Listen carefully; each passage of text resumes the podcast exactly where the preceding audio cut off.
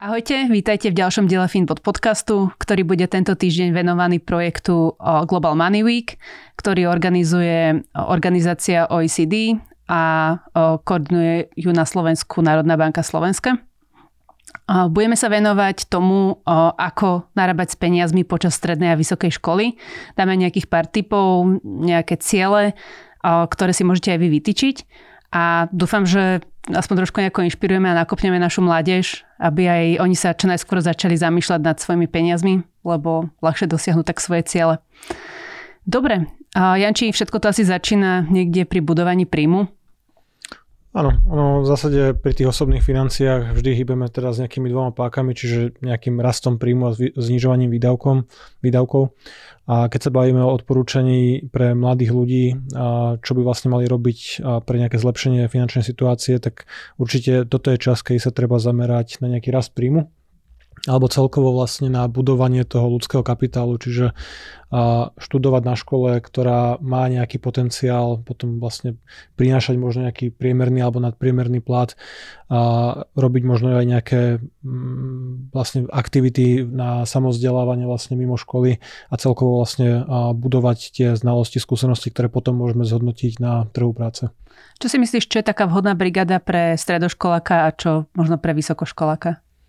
Akože, ťažko, ťažko, ťažko radiť. Samozrejme závisí to od každého, že akú školu študujem, čo chcem dosiahnuť. Pokiaľ mám prioritu zarobiť čo najviac peňazí, tak neviem, možno by som vedel v Bratislave roznašať jedlo do nejakých 10 eur na hodinu, ale zase pre nejaký budúci príjmový potenciál a zbieranie skúseností možno by bolo výhodnejšie robiť za polovicu v nejakej firme nejakú prácu s vyššou pridanou hodnotou, ja som nič z tohto nerobil, akože keď som tak si snažil spomenúť, že už to bolo pomerne dávno, že ako som si ja zarábal počas strednej a vysokej školy, tak to boli práce, ktoré absolútne vôbec nesúvisili s tým, čo ma vlastne zaujímalo, čomu som sa venoval, ale išiel som vyslovene po tom, že kde zarobím najviac.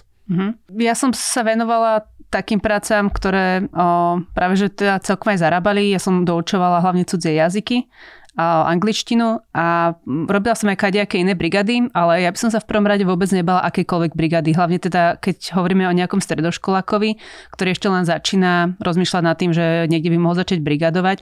Podľa mňa neexistuje nejako extra, že zlá brigada lebo každá naučí možno nejaké vyjednávanie, čo sa týka platu, nebať sa, zistiť, ako vlastne prebieha nejaký pohovor, vyskúšať si také úplne iné veci, ktoré nám už možno prídu samozrejme.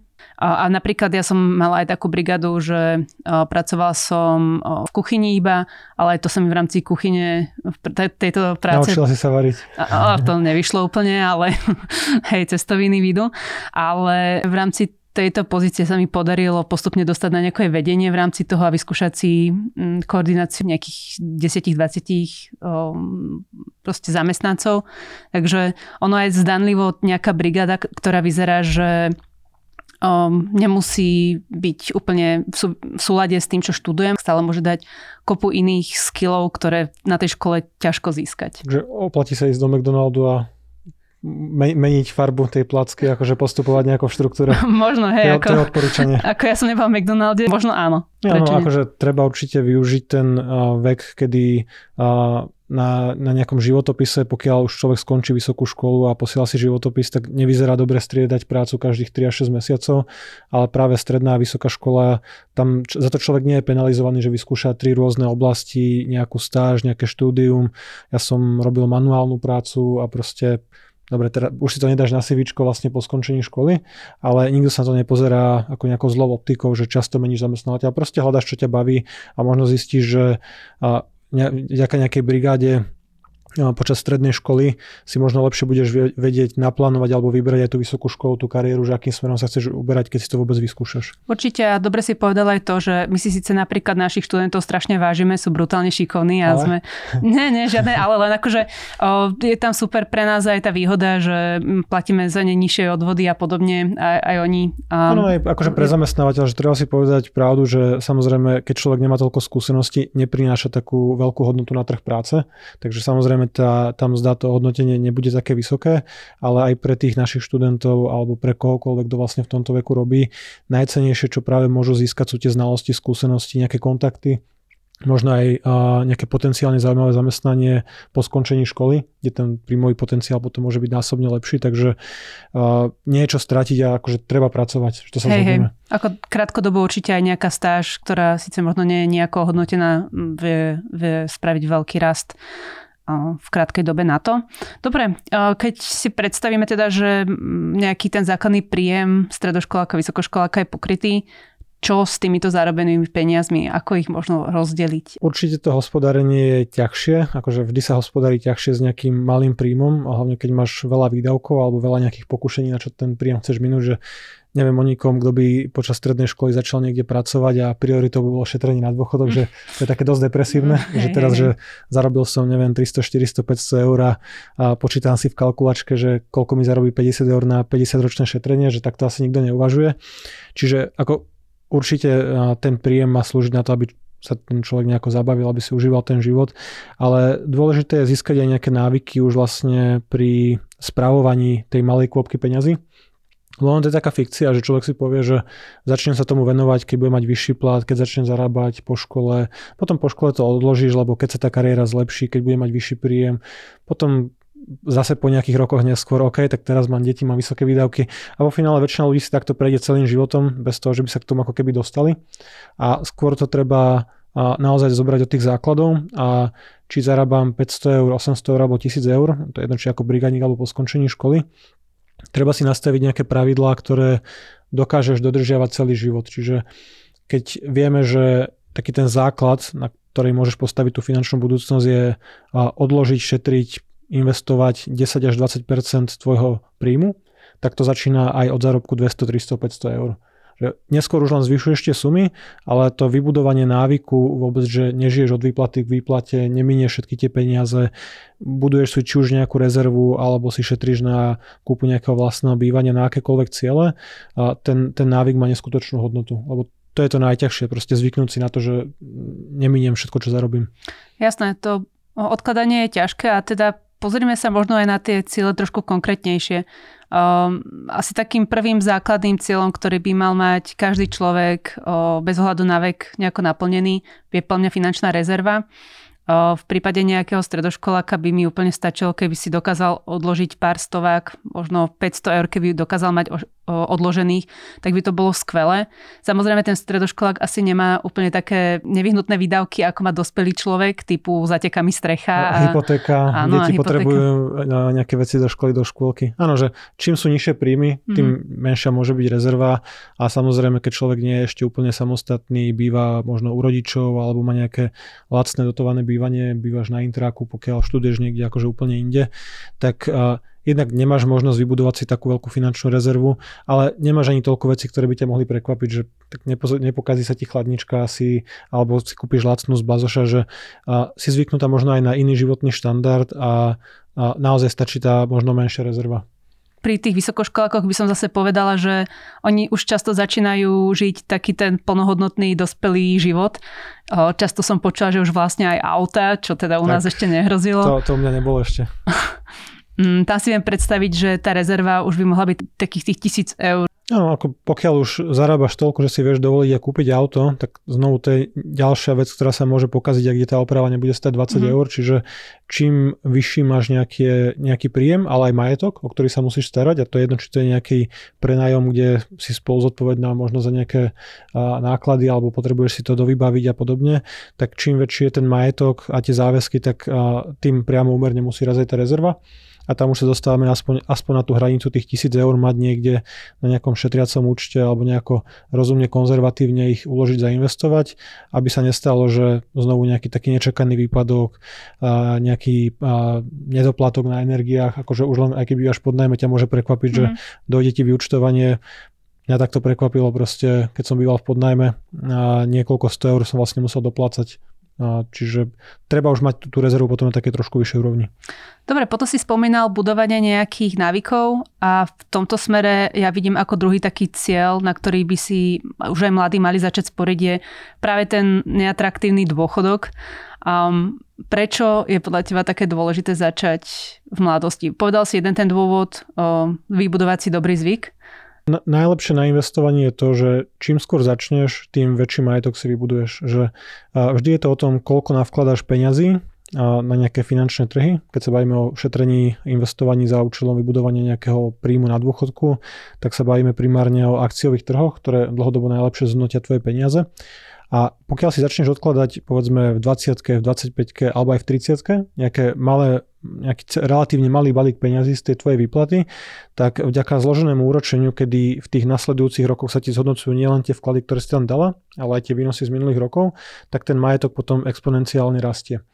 A keď zameškáš, najmä tomu 5-10 rokov, povedzme, že začneš šetriť a investovať až od 35 a nie od 25 tak tých 10 rokov má pre teba obrovský dopad na to, aká je tá výsledná suma. Že tam mm-hmm. sa bavíme možno o polovici, samozrejme z ohľadom na to, koľko investuješ, takže treba začať skoro a pokiaľ aj začneš s 20 eurami alebo s 10 eurami a postupne to navyšuješ, ako rastie tvoj plat, tak uh, určite tie výsledky budú lepšie, ako keď to budeš odkladať až do nejakej 40 50 a potom je už častokrát aj neskoro. Odporúčil by si aj nejaký konkrétny nástroj, cez aký by bolo vhodné investovať? Určite, akože dnes už tie možnosti investovania aj malých pravidelných súm sú pomerne akože dostupné, jednoduché, vieš investovať cez apku. A dôležité je vybrať si a, taký investičný nástroj, ktorý je relatívne lacný. Čím viac zaplatíš na poplatkoch, o to menej samozrejme zarobíš. A na Slovensku máš aj vlastne nástroje, ktoré sú daňovo zvýhodnené, čiže už sa nemusíme dneska baviť o nejakých štandardných bankových podielových fondoch, kde sú pomerne vysoké poplatky a potom zaplatíš zbytočne petinu alebo v forme nejakej zrážkovej dane, petinu z toho, čo zarobíš. A vieš investovať dneska veľmi jednoducho efektívne od nejakých 10 eur mesačne, 10-20 eur mesačne, koľko tvoj rozpočet dovolí a vieš investovať do akciových trhov prostredníctvom ETF, čo sú také lacnejšia, modernejšia obdoba podielového fondu, čiže fondy obchodové na burze, indexové fondy, čo mnoho ľudí asi pozná aj z druhého, prípadne neskôr tretieho piliera. Môžeme sa na to pozrieť aj trochu konkrétnejšie. Keby si ten mladý človek, 15-18 mm, ročný, a začal odkladať nejakých 20 eur. Čiže ani by ich nezvyšoval, že rastie tvoj príjem, zarábaš tisícku, 2000, mm-hmm. ale stále dávaš 20? Tak stále by dokázal mať na dôchodku pripravených 100 tisíc eur. A to je podľa mňa ohromná suma, čo dokáže ten čas, zvyk, zložené úročenie, dobre nastavené, jednoducho nastavené investovanie. Keby týchto 20 eur vkladal iba 5 rokov napríklad počas toho štúdia a potom, keď nastúpi na trvalý pomer, zvyšil by vklady na 100 eur, tak už by ho na dôchodku čakalo viac ako 300 tisíc eur. To sú naozaj nezanedbateľné sumy, kde tuto je dôkaz toho, že čím skôr naozaj človek začne zložené úročenie, spraví svoje divy a keby sa to napríklad snažili túto istú sumu dobehnúť neskôr, odkladali by to investovanie, ako si ty spomínal na začiatku, a začali by investovať v nejakom veku 50 rokov, tak už by museli dávať vklady 1300 eur mesačne. A to už je nereálne. A to už je nereálne. To sa bavíme možno o nejakej priemernej mzde niekde, niekde v tom čase, že teraz odložiť celú mzdu versus na, na začiatku podstúpiť trošku tej bolesti, nejakého finančného diskomfortu, že neminie všetky mm. peniaze a odložíš si ich Takže určite treba začať skorej a nepremárniť tie, tie dekády, kedy tie peniaze sa môžu zhodnocovať sami a bez toho, že by sme museli do toho vkladať potom také veľké sumy. No v zásade to vychádza tak, že a každých cirka 10 rokov, kedy odložíš to svoje šetrenie, tak musíš investovať dvojnásobnú čiastku, mm-hmm. aby si dobehla a vlastne to zameškané tie predchádzajúce roky. Mm-hmm. Veľký rozdiel. Dobre, a poďme sa pozrieť možno ešte aj na nejaké atraktívnejšie ciele, lebo doteraz sme tu hovorili iba o tom, že odkladaj si peniaze na nevieš na čo, potom... Odklad... Ten dôchodok je taký skôr ako, že... je taká fikcia no. pre mladých ľudí a úplne, úplne chápem, lebo tak aj pre 30-40 ročných je to často ešte fikcia, takže verím tomu, že pre mladých úplne. Tak poďme sa pozrieť na nejaké ešte atraktívnejšie, krátkodobejšie alebo možno strednodobé ciele, na ktoré by si mohli sporiť. Uh-huh. Uh, určite šetrenie, investovanie samozrejme najväčšie najlepšie, najlepšie výsledky dosiahneš, čím je dlhší investičný horizont, čím dlhšie tie peniaze pracujú na trhoch, tým viacej zarobíš. Ale to neznamená, že by sme teraz uh, si nemali uh, šetriť a investovať aj na nejaké bežné očakávané výdavky. A to môže byť kľudne nejaký ročný cieľ, kedy raz ročne platíš nejakú drahšiu dovolenku, možno v zahraničí alebo nejaký študijný pobyt alebo čokoľvek. Prípadne to môže byť šetrenie na na Slovensku obľúbené kúpa vlastnej nehnuteľnosti. Málo kto má nejaké plány, že celý život bude bývať v podnajme a teraz našetriť si 10 až 20% skupnej ceny, kľudne aj nejakého malého bytu, jednoizbaku, garzonky, čokoľvek. A to môžu byť reálne kľudne 10, 20, 30 tisíc eur, podľa toho samozrejme v akom meste a o akej nehnuteľnosti hovoríme. A je, je potom je celkom dobré si pozrieť ten cieľ, že keď viem, že si chcem, neviem, dajme tomu po skončení školy, budem 3-4 roky pracovať a do, v 30 si chcem kúpať vlastné bývanie na nejakú 30-ročnú hypotéku, aby som v 60 už bol bez dlhov, tak sa viem si to odkrokovať späť. Čiže keď potrebujem mať 30 tisíc eur v 30 cez uh, veľmi jednoduché finančné kalkulačky ten systém mi presne spočíta podľa toho, koľko investujem dnes jednorazovo, koľko potrebujem investovať pravidelne mesačne, aby som dosiahol ten želaný výsledok. Čiže štúdium, cestovanie, nejaké veľké výdavky na svadbu, ja som mal lacnú svadbu, mne, mne sa to úplne netýkalo, a, alebo potom samozrejme kúpa nehnuteľností, kúpa Auta. automobilu, čokoľvek. Uh-huh. Ja by som veľmi podporila mladých v tom, aby sa nebali fakt o tie peniaze aj míňať nasporené a v mojom prípade ja musím povedať, že cestovanie v mladosti na strednej a na výške je úplne iné ako potom cestovanie keď je človek určite, práce. Určite lacnejšie, že teraz keď cestujem s dvoma deťmi a psom, tak akože tá, tá jednoduchá dovolenka, za ktorá by nastala pár stoviek a bolo by to ešte aj väčšia zábava, Presne, tak no. teraz stojí akože 10 násobne viacej a je to menšia Človek zábava. má nižšie nároky vtedy, tak um, určite by som povedala, že medzi tými cieľmi, ak to teda týchto mladých ľudí trošku zaujíma, tak mali by fakt veľa peňazí nechať na nejaké cestovanie, možno si naplánovať na výške, že pôjdu na nejaký Erasmus program, na to si pripraviť pár peňazí navyše, aby mohli tam aj niečo pochodiť, lebo ja som tam išla tak na knap a teda moc som nemohla chodiť. Alebo mm, si naplánovať to, že keď som mladý stredoškolák alebo že aj vysokoškolák, porozmýšľať o nejakých work and travel alebo hociakých iných študijných buď pobytoch aj v rámci Európy, viem, že ich je veľa, dá to neuveriteľné nielen proste tie skúsenosti, ale aj jazykové možnosti. Človeka tam úplne opadne tá tréma používať vôbec ten jazyk, lebo zistí, že aj iní robia chyby. Prvý rok som si musela na túto požičať, na nejaké cestovanie na work and travel, teda počas výšky, ale už vtedy som si doniesla domov trojnásobok toho, čo som si požičala, vtedy to bolo nejakých tisíc eur, potom som si doniesla 3000 eur a, a už som si vlastne vedela ďalšie roky znovu takto zafinancovať sama. A, síce som väčšinu tých peňazí precestovala, ale veď aj to k tomu patrí. Um, boli to super zážitky a Áno, ako v zásade platí to, čo vždy stále opakujeme, že treba sa vyhýbať dlhu na spotrebu, uh-huh. ale v tomto prípade, keď si nemala, odkiaľ si možno predtým našetriť nejakú sumu na tú letenku, nejaké ubytovanie, nejaké základy, že pokiaľ to bolo použité tie peniaze na, na to získanie príjmu, že presne si strojnásobila peniaze, tak akože nemusí ten dlh alebo taká nejaká krátkodobá požička od rodičov byť akože úplne zlý nápad, že problém by bol, keby že teraz neviem, zoberieme si nás potrebné úvery, proste nejaké výlety, elektroniku, telefóny, čokoľvek, že to je samozrejme iné. Práve, práve to, ako môže najlepšie zhodnotiť peniaze v mladom veku, je investovať ich do seba, čiže do nejaké zárobkové aktivity.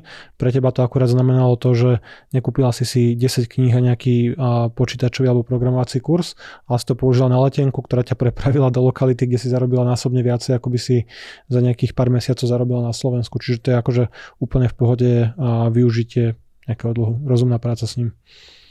Určite.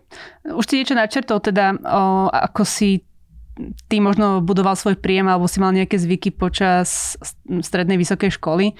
Je niečo, čo lutuje, že by si spravil dneska spätne inak? Alebo... Ja, som mal, ja som mal veľa zlých zvykov. A ako takto, že Pracoval som počas strednej a vysokej školy, pracoval som len preto, aby som zarobil peniaze, že nebola to nejaká veľmi prínosná aktivita, že proste robil som s nábytkom, vynášal som skrine, kreslil som skrine, montoval som skrine a podobne, takže nič veľmi zaujímavé, a nič s financiami. Ale zase akože mal som dosť veľa času vďaka tomu a proste počúvať si nejaké podcasty, audioknihy, že už vtedy som týmto trávil dosť veľa času. A čo by som nespravil, alebo čo by som odporúčal, čomu sa vyhnúť, je určite nejaké špekulácie, že Viem, že minimálne na tej škole, kde som bol, ľudia, ktorí študujú financie skôr alebo neskôr začnú rozmýšľať nad tým, ako tie peniaze zhodnotiť a zdá sa ti pomalé každých 10 rokov zdvojnásobiť majetok, že pritom je to úplná pecka, že proste investuješ do akcií a tvoj majetok sa zdvojnásobí v reálnom vyjadrení raz za dekádu, ale človek potom hľadá skrátky že viem, že mám málo peňazí a rozumnejšie a lepšie riešenie by bolo zamyslieť sa nad tým, ako zarobím viacej peňazí. Ja som sa práve zamýšľal nad tým, ako z tej malej kôpky peňazí spraviť toľko, aby som pracovať nemusel. Mm. Asi vieme, ako končia takéto mm-hmm. pokusy, čiže u mňa to znamenalo, že som cez rôzne špekulácie na menové páry na Forexe, na nejaké a, pákové investície, opcie a podobne, proste šialenosti, Veľa deriváty. Hej, že mám toho, akože prerobil som peniaze asi na všetko, kde sa dali prerobiť. A, niekoľkokrát som vymazal taký môj investičný tradingový účet a že keby som niečo robil inak, tak uh, tomuto by som akože určite odporúčal sa vyhnúť. A nielen ani kvôli tomu, že uh, som stratil nejaký kapitál, že tie peniaze znovu zarobíš v živote, uh, je to nejak, znovu nejaká lekcia, na základe čoho viem možno ľuďom možno lepšie poradiť alebo chápem takéto nutkanie, že človek akože prirodzene hľadá tie skratky, lebo všetci chceme byť bohatí a mladí a nebohatí dôchodcovia, ale akože tak to úplne nefunguje. Ale ono to zabíja aj strašne veľa času, že odvedete to na také chodničky, kedy namiesto toho, aby si čítal nejaké rozumné knihy, tak študuješ nejaké krátkodobé grafy a snažíš sa vyšpekulovať, ako zarobiť. To je úplne jedno, či krypto, NFTčka alebo, alebo akcie alebo čokoľvek iné proste skratky na, na, vo financiách veľmi nefungujú. Čiže tomuto by som sa akože určite vyhýbal.